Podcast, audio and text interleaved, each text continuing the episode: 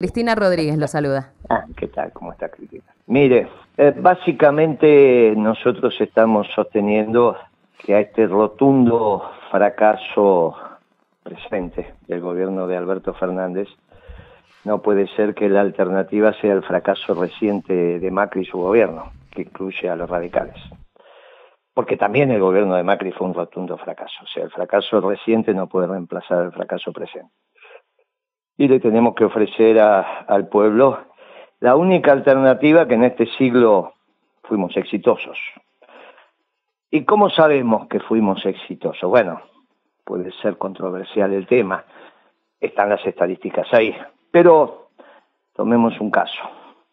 Nosotros informábamos que mensualmente la inflación era del 1%, a partir del 2007, 2008, 2006 y sistemáticamente la oposición decía que mentíamos, que la inflación no era el 1%, era el 1,8, 1,9, que la inflación era el 22, 23, 25% anual.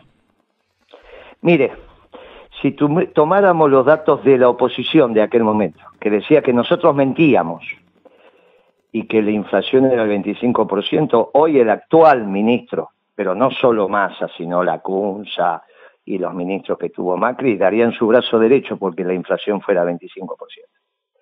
O sea, que cuando ellos decían que estábamos mal, fíjense lo bien que estábamos. Y con eso es más que evidente. Y encima si le digo que no mentíamos y que la inflación era del 1%, que era alta, porque eso termina dando un 10, un 11, 12% anual, y era alta, imagínense cómo administrábamos la economía comparado con los que vinieron después. y esto comenzó con la devaluación de Kicillof allá en el año 14. Con lo cual, está claro que si estos no saben, volvamos a los que sabían. Y para saber hay que tener una concepción, y esa concepción se llama doctrina. Y bueno, por lo tanto, principios y valores es la herramienta electoral del movimiento peronista para las próximas elecciones. Moreno, eh, Carlos Lagos le habla, ¿cómo le va? ¿Qué tal, Carlos? Muy bien. ¿Quién manda en el país? Eso por un lado. Y... No hay duda, es Alberto Fernández, ninguna duda. ¿Le parece? Está, en su mejor momento. Sí, sí, ustedes porque no lo conocen, Alberto. Mire, como no lo conoce, lo subestima. Alberto Fernández cuando fue elegido por Cristina, ese día yo dije que era el peor. El peor eligió Cristina Fernández. Ahora, eso no ese mismo día, si usted lo revisa, está grabado, estuve en crónica toda una tarde. Dije, y cuidado con que piensen que Alberto Fernández es un pelele, que es lo que usted piensa, que no, toma decisiones. No, no he dicho que sea un pelele el presidente. Bueno, que no, toma decisiones, que le parece que es el que manda, de alguna manera. No importa la palabra, vayamos a los conceptos, si total nadie nos va a hacer juicio. Alberto Fernández le encanta tomar decisiones. Y las toma. El problema es que las toma todas mal porque no le da la cabeza. Ahora, esto yo lo conozco hace 30 años. No es que lo conozco hace dos días. Manda Alberto Fernández. Y en este momento está en su mejor tiempo. Sacó a Cristina de la cancha, la sacó a Massa de la cancha y va a ser el único candidato del frente de todo. Para seguir haciendo el desastre que está haciendo ahora. Por eso tenemos que construir otra alternativa. Bueno, un poco este, difícil comprender esto de que está en su mejor momento y ahora el país. Eh, no, pero yo, le digo a él en su mejor momento como porque va a ser el único candidato del frente de todos. Yo no dije con el pueblo, ¿eh? Ahora, va a sacar 5 6% de votos, no es difícil de entender. Ahí va él individualmente está en su mejor momento, lo sacó de la cancha a Massa y a Cristina.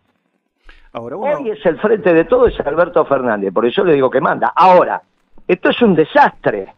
Por lo tanto, para el pueblo es un desastre, para él está en su mejor momento. Esto no, es, de, ninguna manera es contradictorio, ¿eh? de ninguna manera. Ahora, la, gente, la gente vota al presidente Guillermo no para que saque de la cancha a la vice o al ministro de Economía. Sí, claro, por eso es un vota, desastre. Vota para, que, para estar bien. Claro, por esto es un fracaso rotundo, por eso hacemos principios y valores. Es obvio. Tampoco vota la gente a un presidente para que no trabaje, como Macri.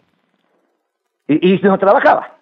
Era obvio que no trabajaba, que es un vago, ¿no? Todos los que lo conocen a Macri saben que es un vago. Guillermo, ¿y qué cree, qué papel va a tomar eh, Cristina? Y yo espero que acompañe al candidato eh, peronista. Ahora, también puede ser una alternativa propia y eso será para que vuelva el vago de Macri, porque cuando usted se imagina que Macri se dé cuenta que Cristina se rancho aparte, tiene la mesa servida. Va a correr a sus gerentes, que son Patricia Burri, la señora Vidal, Reta, porque esos son gerentes del negocio de Macri. El sistema capitalista, ningún gerente se queda con el negocio del patrón, mientras el patrón esté en, en sus, esté en sus cabales. Y Macri está en sus cabales. Por lo tanto, los va a correr y va a ser el candidato y va a ganar en primera vuelta sacando 40, 41% de voto y, el segundo no va a llegar a 30. La posibilidad de que haya balotaje es que Cristina piense bien, deje de pensar en hacer una, una tercera alternativa, le diga al peronismo elijan un candidato que yo los voy a acompañar. Bueno, si hace eso, el peronismo, Alberto Fernández sacará, como dije, 5 o 6% de voto con el frente de todo, y el peronismo, con algún candidato, puede ser Moreno u otro, estaremos en el balotaje. Y una vez que estamos en el balotaje, empieza otro partido. La, pelota vuelve a salir del medio y el que hace el primer gol gana. Ya es otro partido. Ahora, eso depende de lo que haga, lo que haga Cristina. Quizás conversa con Macri y le vuelve a entregar la presidencia a Macri como hicieron en el 2015, ¿no? Porque en el 2015 se la regalaron a Macri, ¿no? Ustedes no conocen el mundo un oficialismo que en una presidencial pierde una, una elección por el 1% de votos. Porque si bien fueron dos, es la mitad, el uno. Bueno, eso no existe. Guillermo, ¿cómo está? Los saluda Facundo. Facundo, placer. Un placer. Quería consultarle, Guillermo, por algo que había dicho usted eh, con Fantino en Neuramedia, eh, con respecto al, al, ministro de Economía, Sergio Massa. Dijo que, porque Massa se presenta como el que tiene llegada a los Estados Unidos, y usted dice, no, Massa llega a Miami y, no llega ni a Washington ni a Nueva York, donde está el poder económico y el poder político. ¿Quién tiene llegada eh, fuerte política y económica del gobierno de Alberto Fernández a Estados Unidos? No, ninguna, ninguna. ¿Y, quién, podría ser el ministro de Economía que cierra acuerdos importantes en los Estados Unidos? No, lo, eh, ¿sabe qué pasa? Eh, ahí hay una desviación muy grande. hay dos teorías relevantes sobre esto que técnicamente se las conoce como las teorías exógenas del desarrollo, aquellos que dicen que el ahorro doméstico no alcanza para poner en un ciclo de desarrollo la economía y es necesario el ahorro externo, y entonces ahí viene todo el ciclo de endeudamiento, o los que consideramos que son los factores endógenos de desarrollo, o sea, los domésticos los que tipifican un modelo de crecimiento con inclusión. Yo ascribo a esta segunda visión. A mí me tocaba hablar con la embajada norteamericana cada 45 días y nunca tuvimos ningún inconveniente. Porque lo que yo entiendo que tenés que ser buenos socios, no subordinados. Y los países serios lo que buscan son buenos socios. Cuando vos tenés buenos socios, naturalmente se construye la relación. Naturalmente se construye. Ahora, no me vengan a explicar que tienen llegada a Estados Unidos y a donde tienen llegada es a Miami porque entonces tienen un lío en la cabeza. ¿Se entiende lo que digo? Sí, sí. No es lo mismo que vos tengas tu sistema de relaciones en Washington o en Nueva York que lo tengas en Miami. Moreno, em, hay un fenómeno que se ha instalado en Argentina en, los últimos tiempos y es el de Javier Milei. Mm, acá en Mendoza se ha hecho una encuesta, le cuento, una encuesta del fin de semana, lo ubica primero en intención de voto. Encuesta, es una foto de ahora, eh, ¿cómo, ¿Cómo lo define eh, a mi ley y, bueno, a la gente, ¿no? que también piensa que es la, esperanza? Mire, mi ley hizo bien a la política, movió el árbol, está bien. convocar a la rebeldía está bien, le dice un viejo militante, yo empecé a los 14 años en Juventud Peronista, lo que me convocó fue la rebeldía. Así que convocar a la rebeldía en una sociedad está muy bien. Y, Javier tuvo esa virtud y me parece interesante. Ahora, después se pone a hablar de economía. En economía está en la edad del pavo. Todavía está como un chico a los 12, 14 años, todavía tienen que madurar. Lo que mi ley dice en términos económicos es lo primero que te enseñan en la facultad cuando te empiezan a moldear la cabeza, formatear la cabeza de que tiene que ser un economista. No es tan fácil cuando viene un chico y te dice que quiere estudiar economía que un adulto le diga, y vas a trabajar de esto. O sea, vos viene tu hijo y te dice, voy a trabajar de periodista, sabes decirle, de médico, de dentista, de economista, ¿qué le decís?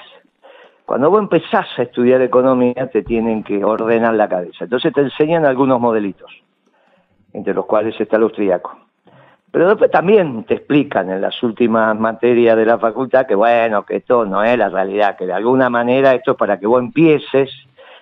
Y en esto Milton Friedman tenía una, frase extraordinaria que es, para saber algo de economía, 15 años de graduado trabajando en el sector privado. Bueno, mi ley todavía no maduró. Por eso dice, le vamos a poner una bomba al Banco Central, vamos a hacer un mercado de órganos, vamos a hacer un mercado de chicos. ¿Qué significa eso? Que un día vas a tener un, negocio donde se va, vas a ir a elegir, vas por la, por la estantería y agarras un pibe, lo pones en el carrito y, vas a la caja y lo pagás. Esas son cosas que no se pueden decir. Que obviamente es cuando un modelito que te enseñaron lo pones poner a todos los aspectos de la vida. No es que está primero en las encuestas porque a la gente le gusta el modelo austríaco, o ponerle una bomba al Banco Central o que haya un mercado de pulmones. ¿Está bien? Eh, es porque expresa la rebeldía, por eso separo lo que es Javier en términos políticos de lo que es el término económico. En términos político lo valoro, en términos económicos hay que aguantársela, como vos te aguantaste tu hijo cuando estaba en la edad del pavo y te decía no se baña, ¿viste? No, no se quiere bañar, y bueno, lo aguantaste uno o dos años, lo fuiste llevando y al final el pibe maduró y te dio un montón de, de, de, de, beneficios en tu familia y estás orgulloso de tus hijos. Bueno, a la larga Javier va, va a madurar y capaz termine en el peronismo.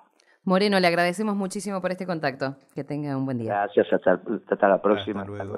Era Guillermo Moreno, ex secretario de Comercio.